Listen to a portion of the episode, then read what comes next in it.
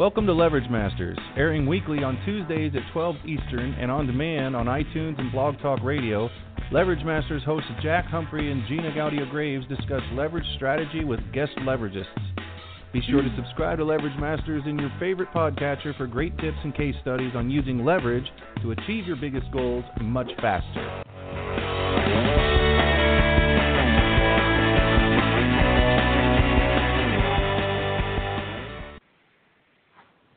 Hello, everyone. This is Jack Humphrey, co-founder of DuVizio and the leveragists dot com, and we are here on Leverage Masters. Gina is under the weather today, so hopefully she'll be able to call in. If she can't, uh, I'm running the show, so bear with me because I'm pushing all the buttons and I'm interviewing, and I'm not real good at that. It's funny because I've been doing it for like fifteen years, but I'm still no good at it.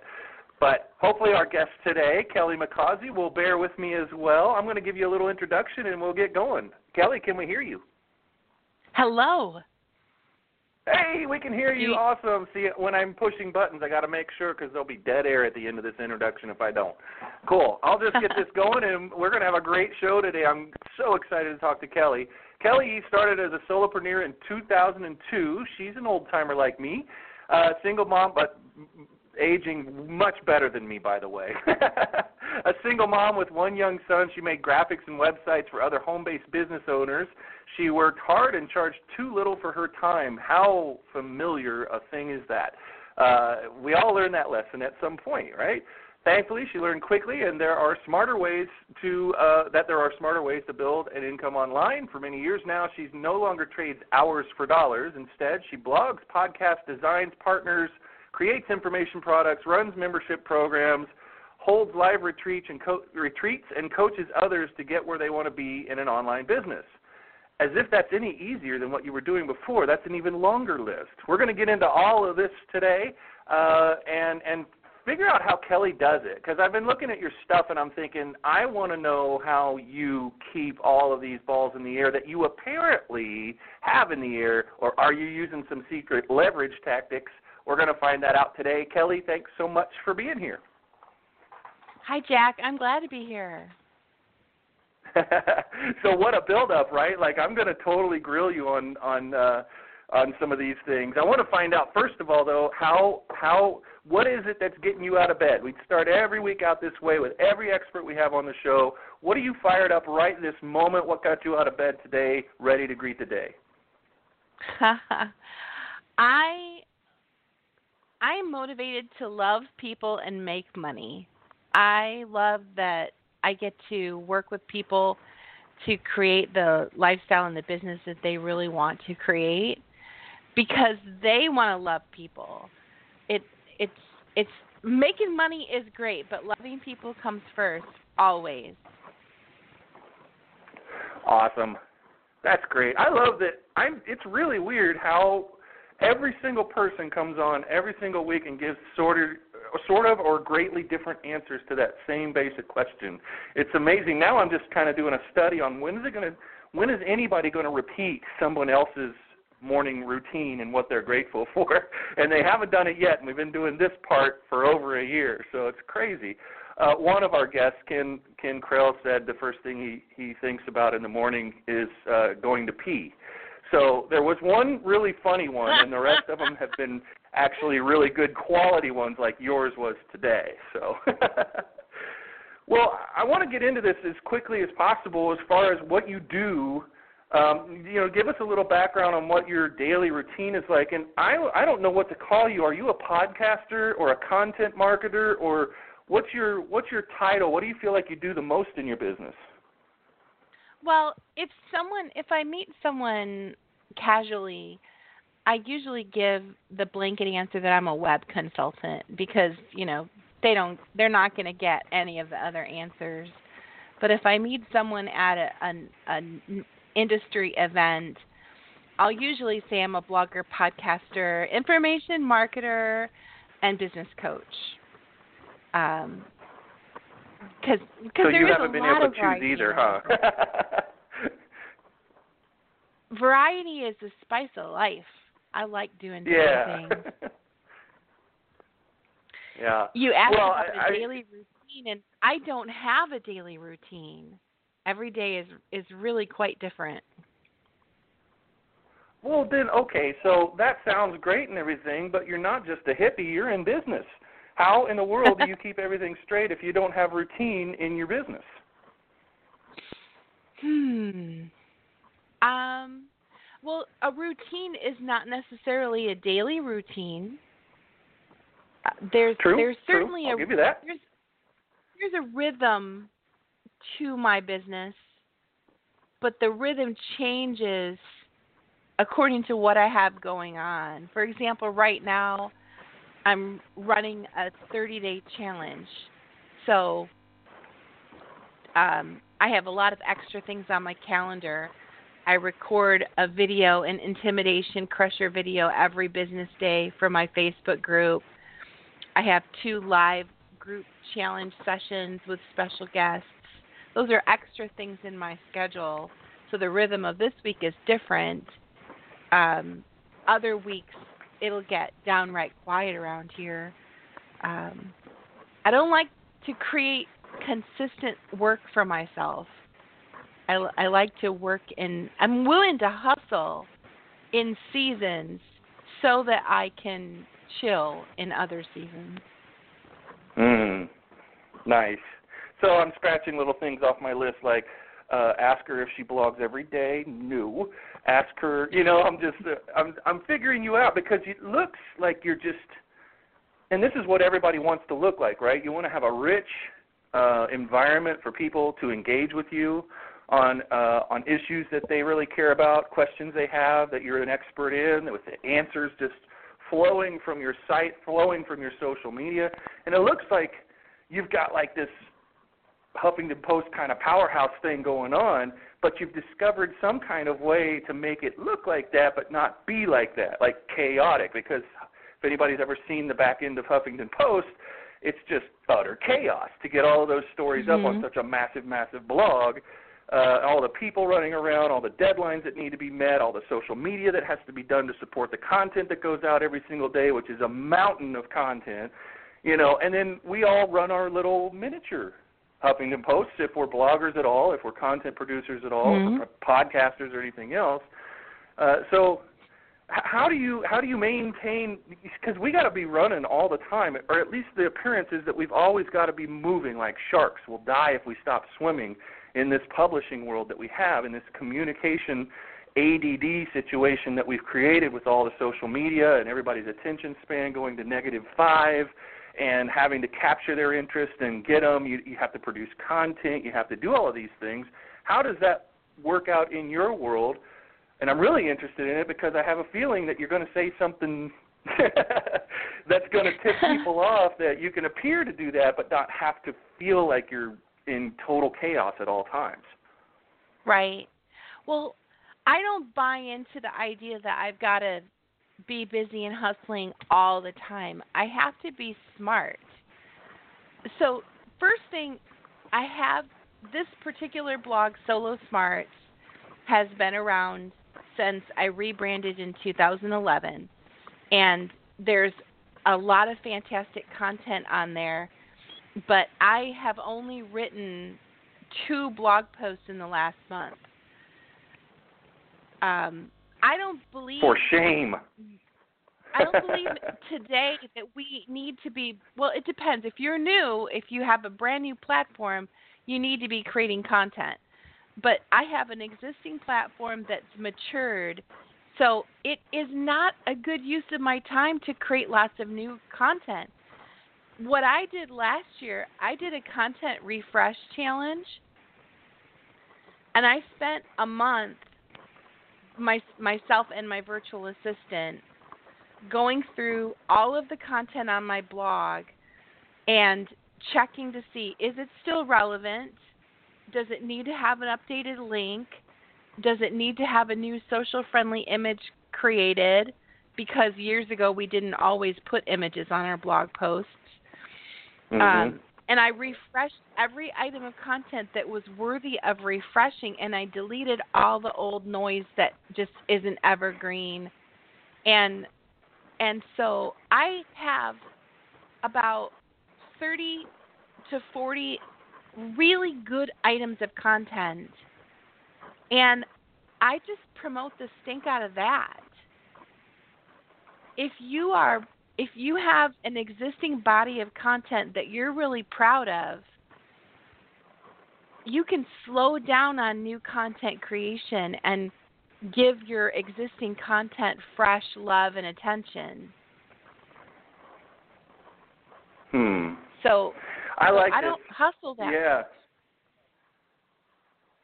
Oh, go ahead. One of the one of the things I did, so I wrote a couple of years ago, I wrote a blog post about managing bright, shiny object syndrome, and mm-hmm. it was received quite well by my people. So I did a podcast on the same topic.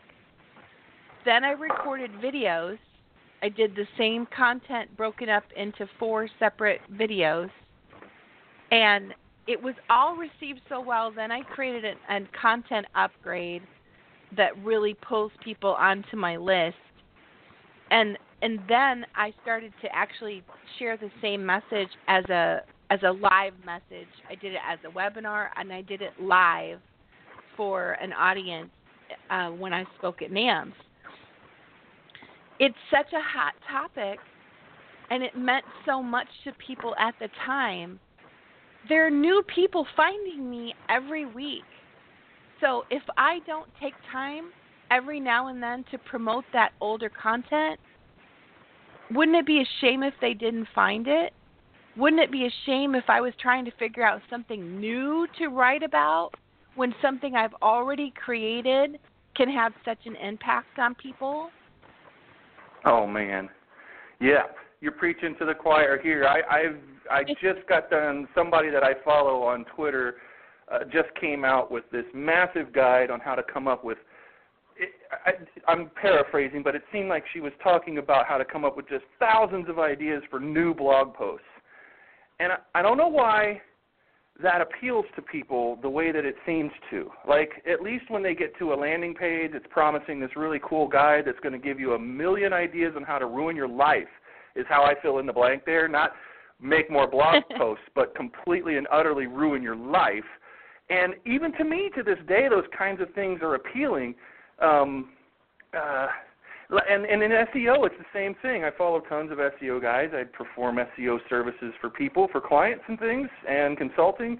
And so I keep up with that stuff. And they're they're they're uh, you can kind of get a, a finger on the pulse of the whatever industry in based on the giveaways that everybody's doing on their landing pages. And this giveaway was mm-hmm. one hundred thirty-seven places to get backlinks.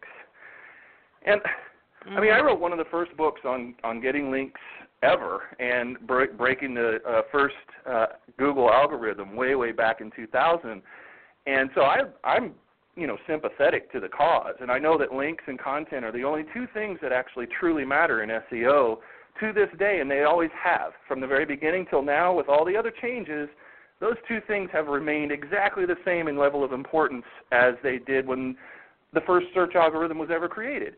And so I'm sympathetic, but I look at that stuff and it's like one hundred thirty-seven ways to do this and fifty million ways to do that, and, and you're going to be writing all the time.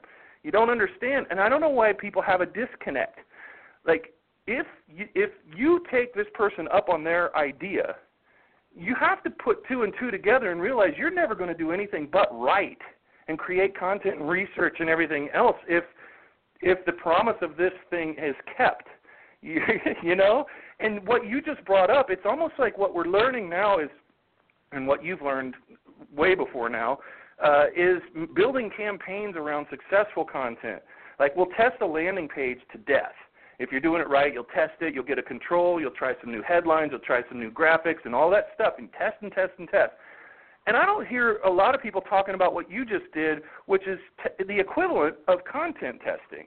Test content, once it gets a really good response, as if you were paying money to advertise it, because we'll test that stuff because we don't want to waste money, but people don't test their content and go, wait, this is evergreen. People can find me for this for years. I could come back and fix it later if there's a link that needs to be fixed, and I can expand on it and make it a campaign. It's no longer a blog post. It's a podcast episode. It's a, a video recording mm. for YouTube and Facebook. It's all these different things, and I'm so glad that you brought that up, because I really feel like that's the remedy to a lot of people's woes when they see somebody out there proclaiming that what it's going to take for them to succeed is ten thousand ideas for new blog posts.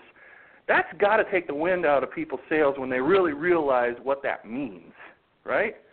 Mm-hmm, mm-hmm. There was there was certainly a time, if we you know if we go back fifteen years, uh, I used to teach publish something to your blog every day. Google loves fresh content, and it was true. And but not today. I mean, today, if you're publishing something new to your blog every single day, you are not giving it enough promotional love and attention. I guarantee it. And people are missing out on a bunch of your content. They just don't even want to read that much of your stuff. Mm. They can't T L D R. Possibly implement it. Yep. You mentioned Huffington Post. I mean, Huffington Post is appealing to people who are looking to distract themselves um, and get, you know, all excited and jazzed about something, and And that has a place. You know, that's not my goal. I'm not here to entertain people. I'm here to equip them to build a business. And, uh, you know, they want content that has deep applicational value. So. Yeah, it's a different ballpark. And, it, and people seem to understand that it's going to take a minute. If you're looking to educate yourself, it's going to take a a little bit longer than the time you might spend skimming a Huffington Post article or something, just for, you know, there's no pressure on you, by you, to remember anything that you're seeing in those situations. But here, they're presumably coming to learn. And so as a publisher, would you recommend that people, well, I know you already do, but talk a little bit more about why it's so important. Like, what kind of gains have you gotten? When you did that content uh, reboot or refresh, what kinds of actual gains did you get from that? Did you see, do you pay attention to search? Did you see search results that go up, or or just just more of what you already had becoming very enhanced by the changes that you made and the refresh that you did to that old content? I, I, I did not see a significant increase in traffic. I deleted a lot of old content from back when the blog was Work at Home Moms Talk Radio. So if anything, I saw a little dip in, in traffic that wasn't doing me any good. So it didn't mind me. It didn't mind. I didn't mind at all that it was going away. But what I have seen is the conversion rate on my email list opt-ins is increased because the content is all really good. So all the traffic is All the content is on topic for what I have to offer them as a gift, yeah, and uh, and and to sell. So I feel um, I feel excellent about it. Yeah. Well, and so maybe I can help. I can summarize for our listeners that what we're really talking about here then is, people don't surf around looking for something to do anymore. I don't know what the year was that was the last time anybody did that. You know, in terms of the internet being so boring and so small that there was only a couple of people in every industry who were really worth reading. You could stick on their blog and just read and go to the next post. Nobody goes to the next mm-hmm. post. Everybody now wants to accomplish something. Even if it's just entertainment, I want to laugh for a minute, and then I got to get back to something else because I can't stand to stay in one place, at, uh, you know, for any length of time. And even there's a little bit of that in education. So you have started, you have consolidated everything into its really finer essence, like stuff that you're really proud of. And turns out, mm. people can tell that when they subscribe to your list and they start getting exposed slowly to all your other stuff, but in a very, it's like you're a party planner and you're going to tell everybody where they're going to be at seven o'clock, and, it, you know, we don't self-serve anymore. And if we have to do that too much, it we just screw things up. Conversions for you as a marketer go way down because people are just flapping their wings all over your site and they don't, they don't know where to land or, or anything like that. And it sounds like you've put together a system, and I've heard a lot of other people talk about it this way. This is the best content I've got in this, this, this, and this category. I should really, and there's millions of people out there. So the, the first time you promote something or you put a blog post up, and, you know, you get ten people to see it on Facebook and maybe share it a couple times, and twenty reshares if you're lucky on Twitter and whatever other platforms you use, and then and then you go to publish another article or get ready for tomorrow and write for another two hours. Like you said, there's there's no there there, and you've wasted mm-hmm. so much, all the two hours or whatever it took you to put that content together, to only get an audience view of that little tiny amount, and then hope later that Google likes that page enough that some it will put it in there for some keywords, but everybody's ensconced in every industry now with all the keywords that make any money at all, that are relevant at all to any industry that's worth being competitive in. So you can't just march on to Google anymore. You can't just post something and rank. I used to have something called Post and Rank technology, some software that we had, and it really was true in that era because there were so many holes in every market still that were easy to take over if you knew a couple of tricks. I think this consolidation thing, if I can call it that, you probably call it something else, but I, I call it con- consolidation and, and really focusing in and going back and fixing up things, going back and editing posts, like you said, uh, that were maybe some of them were years old. But if that was really something inspiring to you at the time and, and you look at it today and it's still relevant and you tweak it a little bit, that's way, way more worth your time spent than it is to uh, – to create new junk, you know, and just to contribute to the puking of content that goes on all over the internet twenty-four seven, right? Yeah. Yep. Um, there's, I made the mistake. I'm, I mentioned in, in my intro, you mentioned that I used to charge way too little for my time, work too hard. Another way that I created, uh, resistance for myself was always thinking I have to tackle my weaknesses. So I'm doing well here. I'm, I've been podcasting since two thousand three. So I'm doing well in podcasting. I should go over here and, and, and rock the video world. I'm, I'm doing okay in blogging. I should be over here figuring out um, AdWords. And I would spend all this time chasing what someone says is a great strategy, and it many many years of chasing things that weren't really easy for me, that that took a lot of time to bring a payoff. It finally dawned on me that I'm abandoning what works for what might work, and I just kind of shook it off and said, I'm just going to do what I know works. I'm going to rock my podcast. I'm going to rock my blog.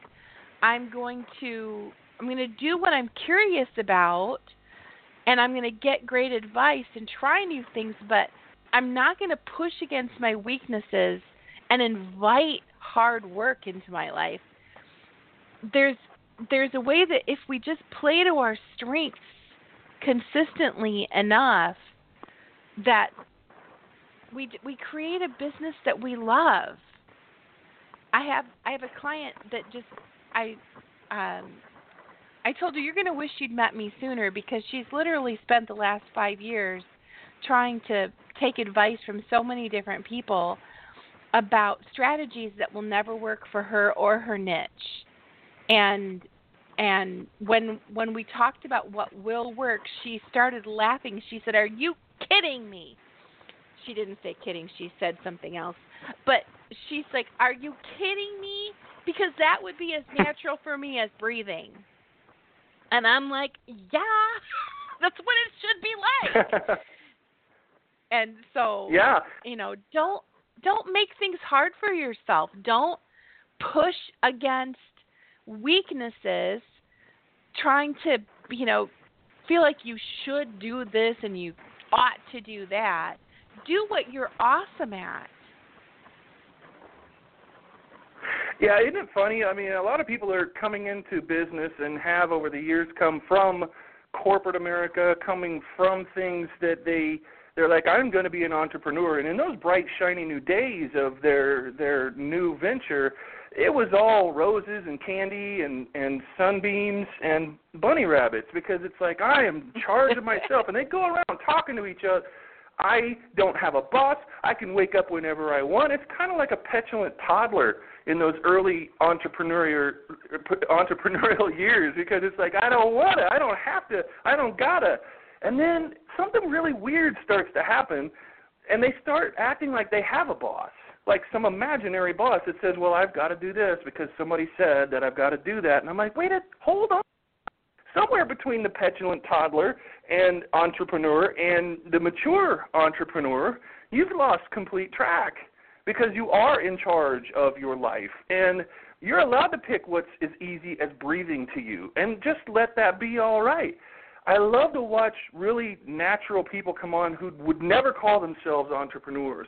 They're typically very much younger, um, and they don't have any formal training, which is a plus, actually, in, in their situations, and they just naturally get on YouTube, or they get on uh, any other channel, and they pick that, and they fall in love with that delivery mode. They fall in love with the response they're getting from the burgeoning audience that they have, and they just go for it, and they don't think about it again. And there's so many people I could interview, and it, they wouldn't know what a landing page was if it bit them in the face. It, they wouldn't know what search engine optimization was either, because it doesn't even matter to them, because they're working on a third-party platform that markets them, you know, themselves, itself. And I love watching that. I love seeing people do that, and that's what I try to tell people. I mean, when you're working with clients, do you ever try to bring in the naturals, the look at what this person decided to do, and this is their channel? I just, I'm following this girl now who is just totally killing it with a Facebook group, one Facebook group. And by killing it, I mean a quarter of a million dollars in ninety days, killing it with oh, a Facebook wow. group. Yeah. Wow. Yeah. She runs three months worth of content. She, she, uh, she does all this really cool stuff, really, really bonds, goes completely deep and not wide, and just blows people's minds, sets a little trigger in the very beginning saying, I'm going to have something. You guys need to sign up for this list, this waiting list, because at the end of this, you're going to want to know about it. That's all she says. And then she does three months of hardcore content, sh- showing up on webinars, showing up on all kinds of stuff on the on the group, promoting it, getting people in. She has people opt into her list. Then she tells the, her thank you pages to go to the group and join it. That's it. There's no upsell or anything. And then she spent, you don't have to do it this way. I'm not, and this is the thing, you guys, you don't have to do it this way, right? This is just something that's happening in the world, so you can see what it's like when somebody adopts just one thing. Just do the thing that makes it feel like all you have to do is breathe. And it's natural and it's good, and this is what she did. At the end of the three months, she sold seventy things. Um, her first time doing it was like one hundred sixty thousand dollars, one hundred seventy thousand dollars, uh, selling seventy uh, consulting things. She only had a goal for fifty.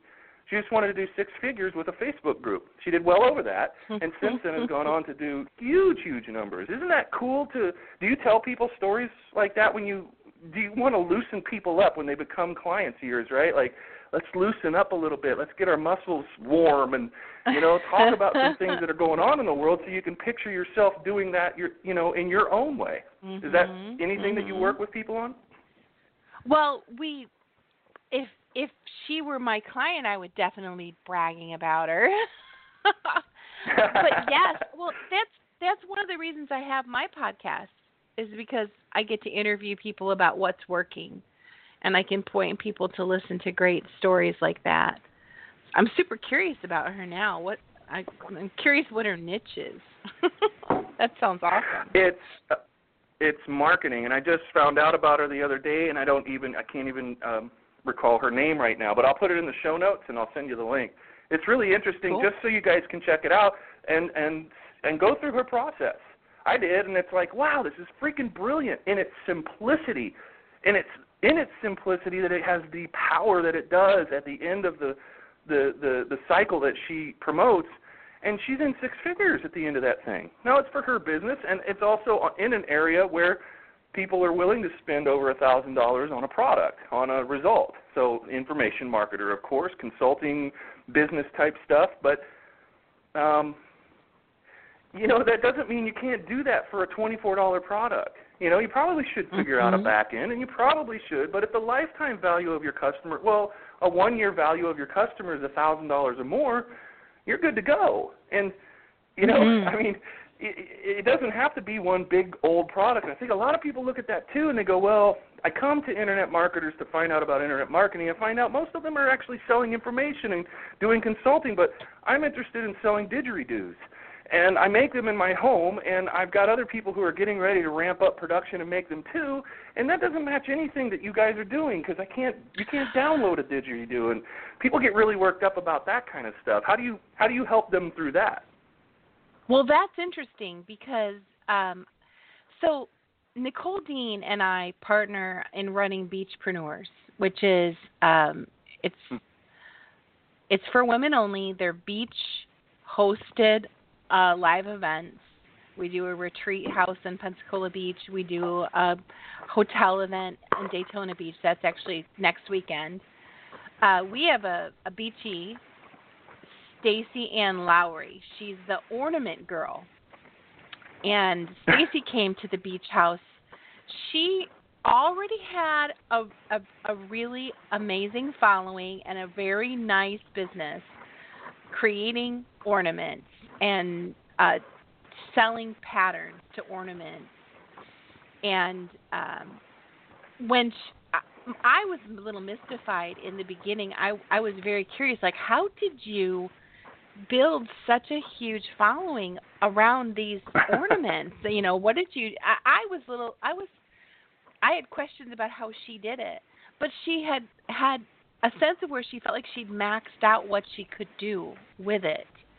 But through coaching, through the beach house experience and coaching with Nicole specifically, she went home and launched a membership, a physical product membership, which I don't even want to say for sure, but I last time I remember her saying the number, it's over twelve hundred members. Wow. Paying her. So her business, she now has a separate location outside of her home. She had to, she had to learn how to source products um, from in massive amounts, obviously, and and so I personally couldn't have helped her do that. Nicole couldn't have helped her do everything she needed to do, but we were definitely able to get her to see the possibility of a membership. But what happened at the beach house was we had another beachie who is an Amazon F B A seller who she sources her own products from China. So she was able to speak to how do I get the products on a massive level. And another beachie that was there, you know, was able to point out another advantage on, you know, this is how you can save a lot of time in shipping. So I'm not going to be the answer for every different business type out there, but I know someone that knows someone, and so I don't, like, if someone is selling a physical product, if they came to me for coaching, I would probably say I could help you to a certain extent. Check for anything where I see roadblocks to sales. You know, marketing is marketing, but there, I don't think mm-hmm. I would be a good long-term coach for a physical product seller. I think that they would be really smart to work with someone with a specialty in that. At some point. That's why I know you're awesome, which is why we always have such awesome guests, because you're not afraid to tell people, look somewhere else, if you know, and uh, and be yeah. cool with that, because that's and that's kind of, you know how many times I've gotten clients doing that by insisting that they go look at somebody else or recommending somebody else. They keep coming back to me like, well, wait a minute, and and then we end up doing something magical that I didn't think was possible. When I was telling them to go, somebody else would be a better fit for them. But that's when I that's when I learned that we're not really as as consultants and coaches just supposed to lay down the law, like here's how you do this and this and this and just totally take over and everything. We're really there to unlock, to help in any way that we possibly can in our own small ways to unlock the greatness that's within that person. Because sometimes clients will make themselves clients and they'll insist on it. And they'll be like, I can feel that there's something here. And it's their creativity. You would never, ever have been able to come up with the the ornament lady's success thing that she mm-hmm, did, but mm-hmm. this, but nobody in the world could have. Nobody could have. That all came from her, and she unlocked some pieces of the puzzle herself, and then she went and sought out other people who could help her unlock the rest of it.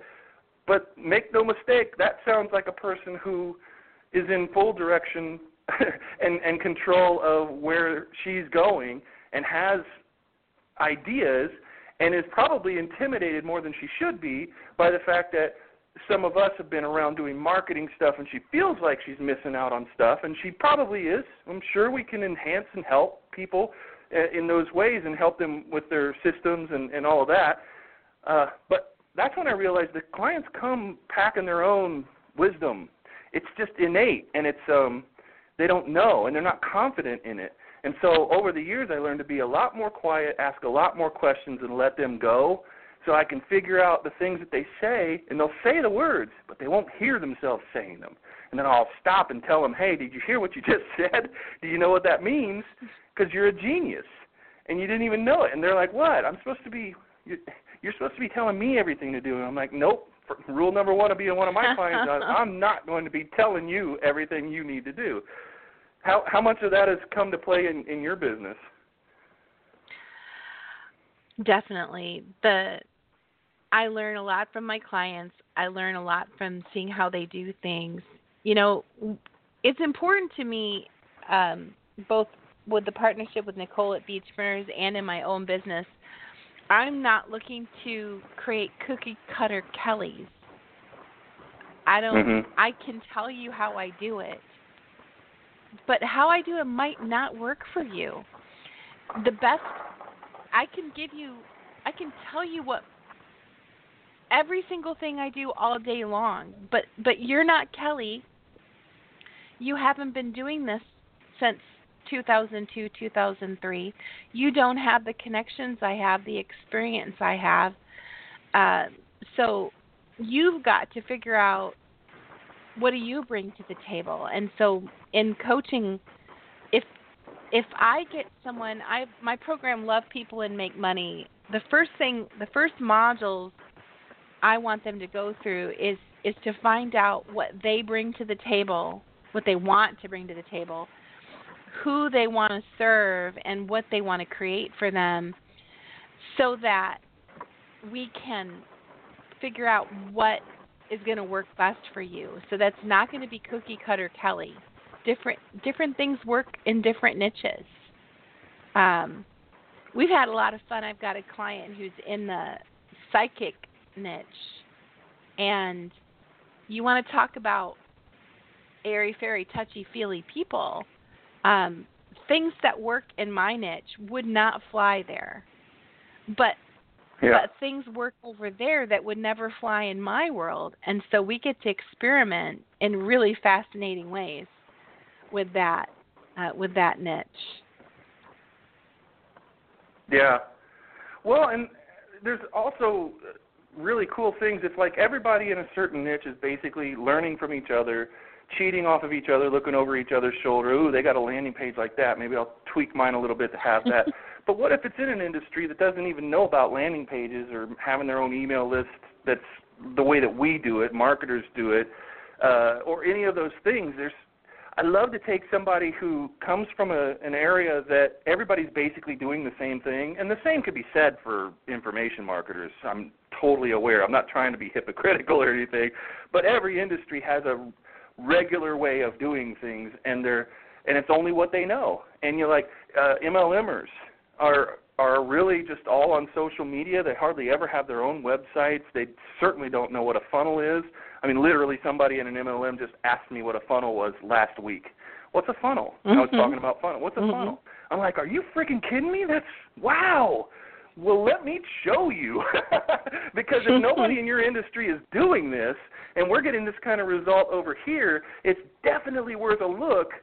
Because you'd be giving people who are used to seeing the same old stuff, everybody's shouting through the same exact megaphone, the same exact message in the same exact way. Why don't you change the megaphone completely? Why don't you change their experience, flip them on, you know, do a pattern interrupt, and see how it goes? And sometimes those things get really exciting. And it and it spreads like wildfire. Then everybody in their network's like, how do I get one of those? I see you kicking butt with that. I need one of those. And, and that's really good if you're the one who's introducing that stuff to them. But it also yeah. it, it keeps you on your toes. You got to keep going, right? And and looking at yeah. different things, because that's leverage, right? You you've seen mm-hmm. leverage things come up where you're like, you have an opportunity. Doesn't seem like anybody else is seeing this. I can't believe nobody. You guys can't see this. This is weird because this is really working over here. And and then you got to have enough confidence to go, all right, don't blow this off like it's a fluke. Don't just go back to what you were doing because you're used to it and this scares you a little bit. I mean, I'm sure you've been through that scenario at least several times where you're like, is this for real? Should I continue to, mm-hmm. you know, because you are, you have to be loyal to the things, you know, you blog, podcast, everything else, and I'll experiment a little, but I'm going to stay loyal. So you got a the little voice in the back of your head going, you don't have time for this. This is probably, this is dangerous. This isn't your blog or podcast. You know, how willing are you able to be to go out on that limb like that and uh, and just go, you know what, I think we got to try this. This is this is a nice nice little tweak, and it won't take too much time if I'm responsible and everything with my time. Do you do that very often? Mm-hmm. Yeah, well, it that leads right into the bright shiny object syndrome content that I created, and and I call, I I don't see bright shiny object syndrome as a problem. I see it as something to manage. And it's my responsibility as an online marketing business owner and coach to be aware of what's new. I budget about fifteen percent of my time to exploring shiny objects. Um, so that means I'm going to go play with that new plugin. I'm going to go check out that new thing that they're talking about. I'm going to see if it fits. And if it's something I want to share with my community or something I want to invest some more time in. Um, you know, in our world, it seems like everything that comes around has, has come around before. One example, mm-hmm. um, if we go back about four years, um, I, I was curious about launching a microcontinuity program, a coaching program, uh, not a coaching program, but an information resource-based membership that would cost less than ten dollars a month. And when I asked around about it, most people said, oh, that doesn't work anymore. Um, you know, nobody's doing that anymore. They tried that. People got burnout on it. I don't think it'll work. You'll never get enough members to make it worthwhile. But I was just, I was curious.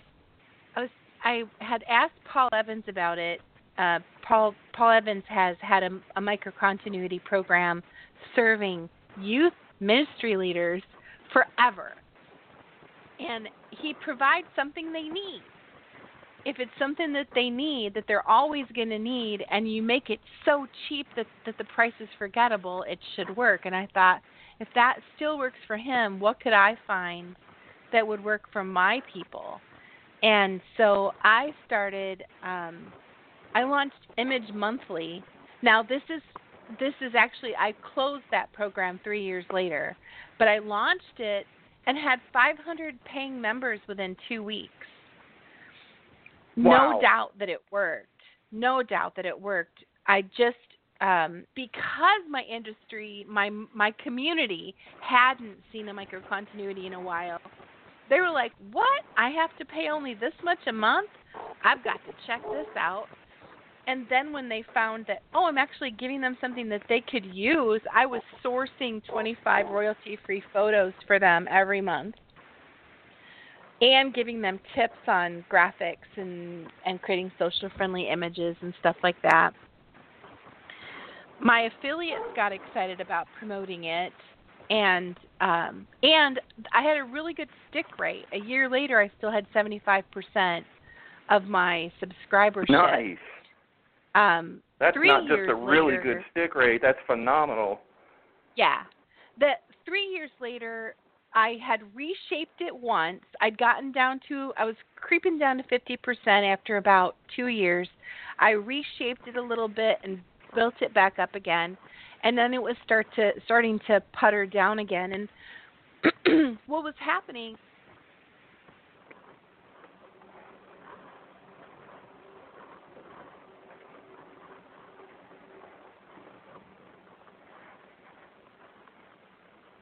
Kelly, did we lose you?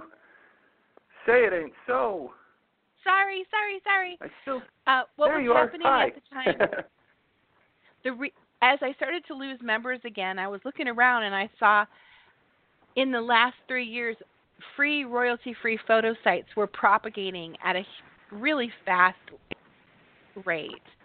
There's just more and more places where people could get their free images, and so they were seeing less of a point of being part of my membership, even though it was really inexpensive. When it trended down to about, I had lost about sixty percent of my membership, I decided to call it and close it down. Um, and I actually didn't stop doing what I was doing. I just shifted it over to the P L R market in a new brand. Mm-hmm. But I'm so glad I gave it a try when people said not to, because I made, I mean, over that course of that three years, it was it was about thirty thousand dollars in income. Yeah. From a very simple, low-effort project that was mostly outsourced. Yeah. I love those stories, and I love I I get really perky when I tell pe- when people say uh, something doesn't work anymore. I, one of the things you probably, I know you'll remember this, Rick Raddatz came out with something, I think when he was working with Alex Mandozian, and they and it was that little postcard thing where you would email somebody a link and say, I made you, and this, you guys have to realize this was really novel at the time. It was super novel. You'll laugh at it now, but everybody gave up on it way too early, in my opinion. In fact, in my experience, they gave up on it way too early. It was a way to embed your video, a talking head video, into a little postcard. And it was just an image of, you had a couple of choices. And do you remember seeing that way, way, way back mm-hmm. in the day? Oh, yeah. Yeah, and, yeah. Yeah. So I thought that was the coolest thing. And when I used it, I got huge responses because in the context of that time, we didn't have anything like that. I didn't have any easy way. I mean, there were issues with, like, where you would host your video and, like, all kinds of junk. And he came up with a really simple solution where we didn't have to worry about that. We'd record our thing. We'd put a couple of words on the postcard graphic that uh, that you could put on there, and then there'd be a link to something you wanted them to go to, which is a great thing, and, and, and people got tired of that in, like, five minutes. It seemed like, to me, everybody start that started the era of, if it came out two months ago, it's already old, everybody's doing it, it's already saturated, and everybody had that kind of an attitude. But I kept going with it. And as everybody dropped it, my response rate got even better because, you know, for a minute there, everybody was using it. You you might have used it. But, like, every marketer out there was using it, and it's like, I got a postcard for you. And now everybody's getting postcards, and it just gets lost in that. But I kept going. And sometimes keeping going is not a good idea um, with things that are clearly dying out and being less effective. But other mm-hmm. times, if you're not open to it at all, you'll never get to see those opportunities like you took advantage of. Yeah, the knowing when to give something a try, knowing when to let something go. Um, I tried another microcontinuity program last year that fizzled. I never picked up more than one hundred members. Um, and it, I thought it was an awesome idea, um, but it did not capture the imagination of my affiliates, which I need mm. that if I'm going to get the reach that I that I need to make a microcontinuity program work. Um, I'm still I'm all, I'm still dreaming about, like, what will be my next one, because a microcontinuity program is powerful. Even though it's a tiny payment and I'm splitting it with the affiliate and I'm paying a PayPal a chunk um, and I'm outsourcing, basically it's a wash for me profit-wise. But a person who's paying you money every month is highly motivated to open your emails, and they convert well into all my other products and memberships. Yeah. So it's I, really, I would really love cool. to so- find another one. I know, and it's hard not to be. If you if you have ever had that experience, it you can't really shake it. Like your first one where you kind of ventured out like that, and and and, the, and then directly after that, or during it too, you just become a hunter. Like you get really passionate about what can I, what else can I, like you just described, and, and that's a pretty fairly common phenomenon because it's fun, but you have to be balanced with that. I think I see people get carried away with that way too much, and they're always hunting and they're never catching. They're never catching their prey at all because it's like they don't ever spend enough time on the thing they were just excited about to get it all up and running like you did, and and then you can have the time to go and play with something else. I see a lot of people jumping ship too early on those kinds of things, and that's what they then there's the shiny object syndrome thing in a nutshell. But before we go, I want to I want to get one last tip from you, but before we do that, I want to know where we can find you, get in your sphere of influence. What's the best place to uh, find out more about your stuff? Solosmarts dot com is my home base. Uh, that's where you can listen to the podcast and read the blog. There's a there's a little ebook, Solopreneurs Are Smarter, that I give away there that um, I'm super proud of. And you can join the Facebook group if you want to chat with me and other smart solopreneurs. Awesome, awesome. So what would you say to folks, given what we talked about today? I think you pretty much know what's on the minds of our uh, of our listeners. Uh, what would you say as far as anything that we talked about today, any last tips you have for us? If you've created content that you're proud of, leverage it by bubbling. I my years ago, my daughter-in-law, when I first met her, she was talking a mile a minute about a new video game that was coming out, and then she stopped and she said, "Oh, I'm sorry, I'm bubbling." And she's like, "I get so excited about something, and you know, I bubble like something up." And I thought, you know, don't apologize because it's it's it's appealing to see someone be excited about something. And so I share that with my people all the time. If you're proud of your content, be excited about it. Bubble about it on social media. Bubble about it in person. Bubble about it in your email list. If you're proud of it, tell them you're proud of it.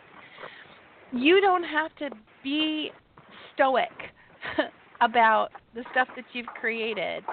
You can be excited, and it will create excitement in others. Awesome. Well, Kelly, thank you so much for taking the time to be here today. Sorry about the glitches in the beginning. We got started a little bit late, and I could use those six minutes right now because I still want to ask you questions, but we're going to have to do it on another show. Thanks, everybody, for listening. You can find all of our past episodes and our phenomenal guests like Kelly at the leveragists dot com. Check it out. Thanks, Kelly, and we, I'm sure we'll be talking soon. Thanks, Jack.